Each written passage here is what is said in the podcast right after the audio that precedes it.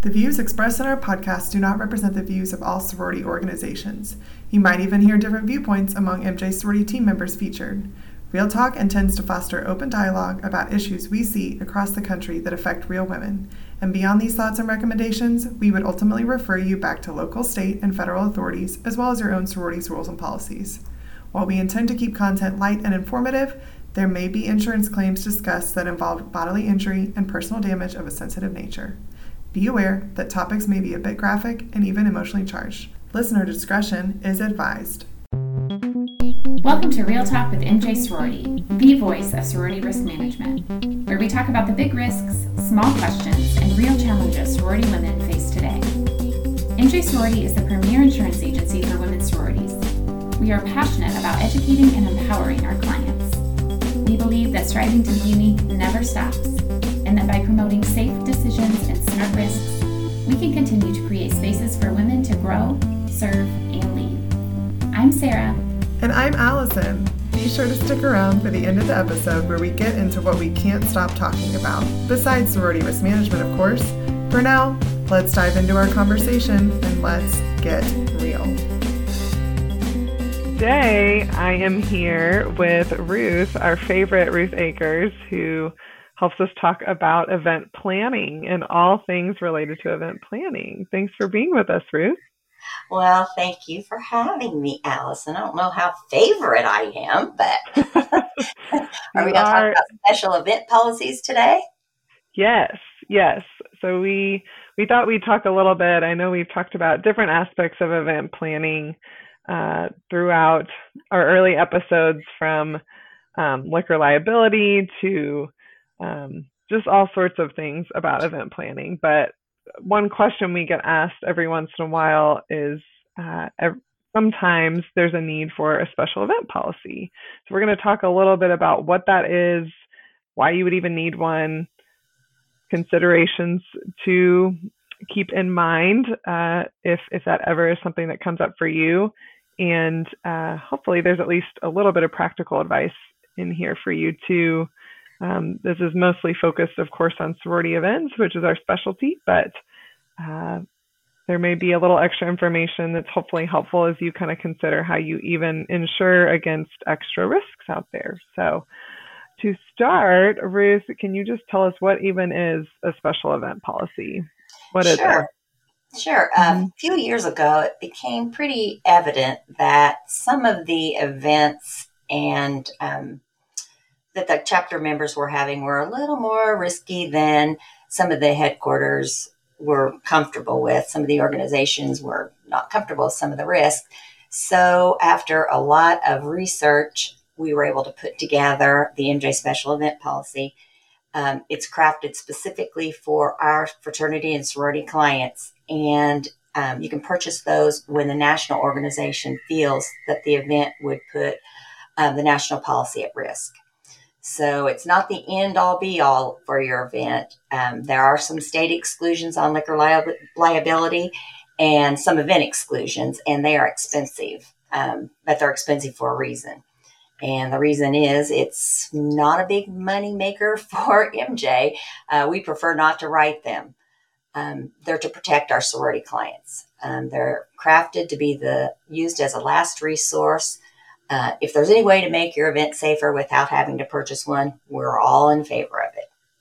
Got it. So, what kind of events specifically would put the national policy at risk? Uh, the risk could be due to the nature of the event, unfavorable contractual requirements being demanded by the venue or the vendor, uh, lack of insurance coverage being carried by the venue or the vendor, to name a few. Okay. Yeah, got it and that's i think that's something interesting is some people might think it's often super risky activities which we have insured a couple times but it often has to do with contractual kind of coverage issues where we see just the way that things are balanced it's not going to be in favor of the sorority um, and we want to make sure they're they're protected right? Correct. It, a lot of times it's because uh, the additional insured would be providing the alcohol or a lot of times, unfortunately, it's because the venue that um, they've selected to use isn't adequately insured. And mm-hmm. I could get on my soapbox here, and I will just a little bit. they'll take your money to, and they'll serve you alcohol, but if anything happens, you're on your own, and that's just not fair. But right, I'll get off my soapbox. no, we like when you get on your soapbox. I can rant and rave for hours. So, how does the event policy work in terms of the coverage it provides then? Okay, the MJ special event policy would allow the event to occur while at the same time it provides an additional layer of protection uh, to insulate the national organization's insurance policy. Um, so, in the event of a loss, the MJ special event policy would be the first policy to respond and would pay up to the policy limits before the national policy is called in if necessary. Got it. So it's kind of that extra layer then. Correct. Um, Correct. So when how would it's, how would I know then as a sorority member posting an event that we need a special event policy? Can anyone purchase one who is in is it for any type of sorority event or just when my chapter advisor feels like it and tells me I should get one? When when would I know that I need one? Nope. Um, all special event policies must be approved by your national organization. Um, advisors or anyone, chapter presidents, no one really has the authority to approve that other than the national organization. MJ can approve. MJ doesn't approve it. It mm-hmm. has to mm-hmm. all go through the national organization. Um, Knowing that I would need approval, then I might be tempted to say, well, I'm just going to purchase my own extra coverage online. Maybe it's cheaper that way. Um, why do I need to go through MJ? Well, and I want to add one other thing I should have mm-hmm. mentioned under who can purchase the um, special event policies. Uh, this it, uh, it, does have to be approved by your national organization, and although it is specifically written for fraternity and sorority clients, it's for MJ fraternity and sorority clients. Mm-hmm. Not everybody can purchase these policies. It's just specifically written for our clients. Um, and as far as your question on finding an online policy, nice try. but no, the online event policies are for less riskier activities uh, like a wedding, um, a party at your home. They may work really well for a bride planning her wedding reception, but not for sorority women. In fact, we found during our research that the online policies exclude fraternity and sorority events um, they'll let you purchase the policy, and it's it's perfectly legal because they're counting on you to read the fine print. And in the fine print, it specifically excludes fraternity and sorority events. Got so it. So I could fill out a whole online policy and say, this is for a sorority event, and they let me purchase it, yep. even though in the fine print it says you're not covered. Correct. Correct. Well, that seems sneaky it is kind of sneaky, but I also think that a lot of those are not, uh, I think they're kind of, I don't know, one size fits all kind of thing. Mm, mm-hmm. Um, and I think they're automatically generated. So I, I don't really think that there's a person there saying, "Oh, I think we're just gonna put the screws to this girl." Um, no, it, it's nothing like that. But they do expect you to read the fine print, and I've found with just reviewing contracts with chapter members, it's hard to understand what is needed and, and what the, what it says. And when you want to have an event, who wants to read the fine print? Right. Well, you that's know, what then, that's what our job is, right? Exactly. I mean, that's why we as agents exist is because when you go to those online things, it's just spitting you out kind of a broad thing that may or may not apply to you that you purchased regardless, which could be a waste of money. So even if it's a little more expensive, um, the, the whole reason for that is because we've tailored it to exactly what it's supposed to cover to make sure you're not wasting your money, correct? Correct, correct. And there is no way you can send it to me, but there's no way I'm going to be able to make that online event policy work for you. There's no way. It's, no. it's if it's an exclusion, it's an exclusion. So mm-hmm. my best recommendation would be don't do it in the first place. But if you are listening to this after the fact, ask them if they'll refund it. I have no idea if they will. Got it.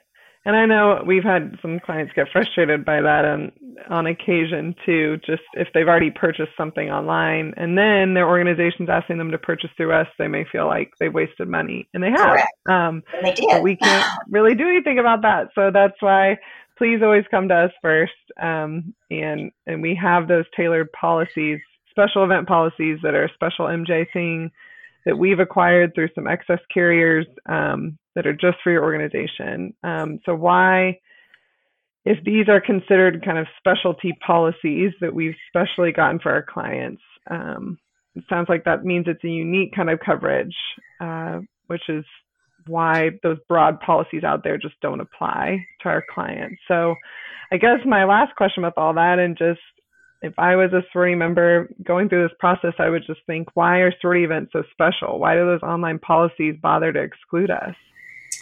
Well, they're considered riskier, um, high profile, and the nature of fraternity and sorority events, um, really due to the media, there's a fear of overconsumption, fights, damage to premises. Face it, y'all got a bad reputation, deserved or not. I mean, uh, yeah. uh, I was telling Allison I watched a movie last night and it outlined all the bad things that happened. And I didn't hear anything about a philanthropic event, but it outlined mm-hmm. all kinds of bad things. So, yeah, uh, deserved or not, y'all have a bad reputation. and the underwriters yeah. of the insurance policy, they have to consider these risks and whether they're willing to cover it or not. Right. And that's why it's, you know, anytime you work with insurance, when you work with an agent that's uh, customized to you and your industry and your activities, we can take the time to work with our underwriters to explain what you guys really are, the nature of the kind of events we're really approving, um, and try to help eliminate some of those fears, right? And That's it, doesn't take them away completely, but it means we can at least have those more nuanced conversations to say, hey, this, you know, we're working with um, not some rogue groups, but organiz- chapters that have oversight from a national organization with standards, and here's the way they plan events, and there's right. hopefully going to be a lot more cooperation then um, in getting you the right kind of coverage. So if something were to happen, sometimes through negligence or something going wrong, and sometimes just through a total accident. I feel like most right. of our big claims are total accidents. This would be that extra coverage to make sure that your sorority is not taking on more legal liability um, than they should have to if something's truly an accident. So correct, correct. Mm-hmm. Got it. Cool. Well, that's my little soapbox, I guess. but uh, just to kind of wrap up, since I know we've talked through this from a couple angles, what here are the takeaways I'm getting. So you tell me if I'm forgetting something. But okay. My takeaways I've gotten from this are: it's important to plan ahead and give MJ Sorority that magic two week window of notice that we asked for uh, to review this stuff for you so that we can look at any contracts, communicate with your national organization, and get approvals for this extra policy if it's necessary. Because we can't can't really do that for you overnight if you let us know the day before or day of, which happens. Correct. Um, and in addition to that, no online policies um, are going to be a good idea if you're an MJ sorority client planning a sorority event. It's just not smart to try to find that in online policies. Most, if not all of them, are going to exclude you.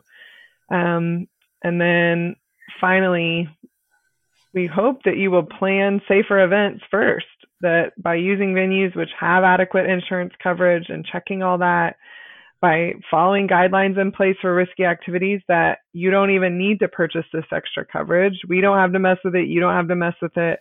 Um, and you're just planning and doing a safer event that doesn't even need this extra layer, right? Correct. And keep in mind, the MJ Sorority Pro- Program has a very comprehensive poli- policy that your national organization has purchased. So, with a little planning on your part, you can avoid the extra policy and the additional cost. And mm. that's our goal, and hopefully yours too. Who's all who's not about saving a little money and having a fun event?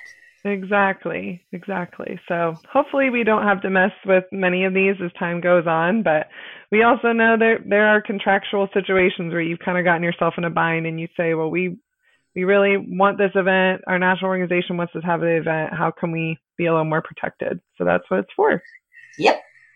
Good deal. Well, thanks, Ruth. I think we think we about covered it on special event policies. I think we can now move on to our fun segment called "Why," or not "Why," what we can't stop talking about. And uh, I'll let you share first. It sounds like you've got a couple um, fun things going yes. on for you lately. Well, I am being joined today by a special guest Mhm. Miss Sophie Tallulah.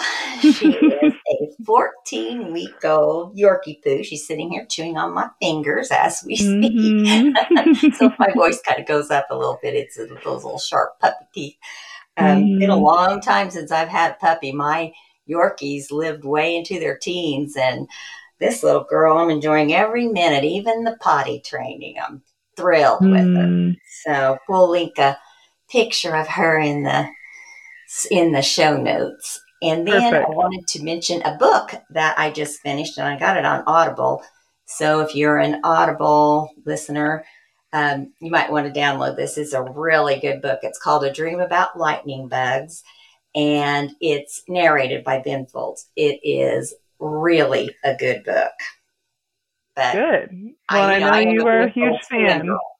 Yes, I I, am a fangirl, the ultimate fangirl. So So you're I like have a high status fan too. I really Uh, I am. feel like Um, in the, and I mean, it's not all, not every insurance episode you can work something about Ben Folds into it, but I managed to do it quite only often. with Ruth. Only with Ruth. I love it. well, it's I'll have to check it out, and it sounds like it's neat to listen on Audible because you get to hear his voice. And we were Right. saying, I I love whenever you listen to a book, um, specifically one like that that has kind of personal stories or a memoir or reflections, and you get to actually hear the person's voice who wrote it reading it to you. I just I always Right. think that makes it neat. I think it can make or break a book for me. If it's, if I Mhm. get on and the voices, ugh, I, I don't even want to listen, but this was really Mhm. fun. It was just a fun listen. Good. Good, good. I'll have to check it out. I'm needing some new I'm kind of tired of my podcasts and I need something new to listen to for sure. So thanks for the rec. Well I? What can't you stop talking about?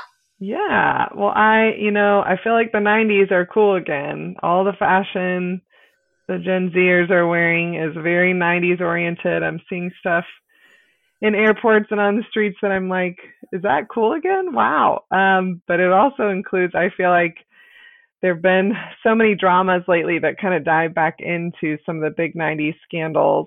Um, and specifically lately, I've been watching the American Crime Story, I think it's season three, that's the impeachment episodes that talk about the Bill Clinton affairs, and um, Monica Lewinsky helped produce it. So it's an interesting take on everything that happens that I don't think paints anybody as innocent or a hero, but um, just kind of shows how nuanced and crazy some of all the behind the scenes stuff was in that. So, That sounds interesting. hmm well, I know you know Ruth that you've helped get me up to speed on some '90s stuff that happened when I was little that I was just too young to dive into all the details, and now I'm like, ooh, tell me more about JonBenét, tell me more about OJ, tell me more about all these crazy events that it seems like Oh. happened in the 90s. We had some crazy stuff going on. Yep. Yep. So, yep, I was definitely a 90s kid. So it's been interesting to learn, just learn all the fine print and details on some of this stuff. So it's, it's kind of interesting to see it acted out in drama form. I wonder if the Clintons are watching this and what they think of it, or if they Uh. ignore it at this point. I don't know, but Yeah. Makes you wonder, doesn't it? it does How make you wonder. How embarrassing. the whole thing is is interesting, but yeah, it's worth a watch if you have any interest in any of that or just understanding more about just all the political kind of posturing that was behind all of it and all the people involved in reporting it and making it national news and and all this stuff. It's interesting. So, I'm going to check that one out. yep, yep. Good deal. Well, thanks for joining me today. I think we we covered some fun stuff. We covered some important stuff and hopefully left you with some good takeaways. Hope I hope everybody, you know, get takes away whatever they need from this. And if you have any questions, of course, just contact us and Yeah. we'll kind of walk you through. And if you want more pictures of Sophie, the um, Yorkie Poo, I'm sure that Ruth would be happy to indulge you. All two pounds of her. love it. Love it. All right. Well, thanks. All right. Thanks. Say bye, Sophie. Bye, Sophie. Thanks for joining us for Real Talk. We want to hear from you. If you have feedback, comments, or questions, send us an email at realtalk at mjsorority.com. Visit our website, mjsorority.com, to learn more about who we are, what we do, and explore our huge resource library. Check out the show notes from today's episode to dig a little deeper into the topics we discussed. This has been Real Talk with MJ Sorority. Be smart. Be safe, and we'll catch you next time.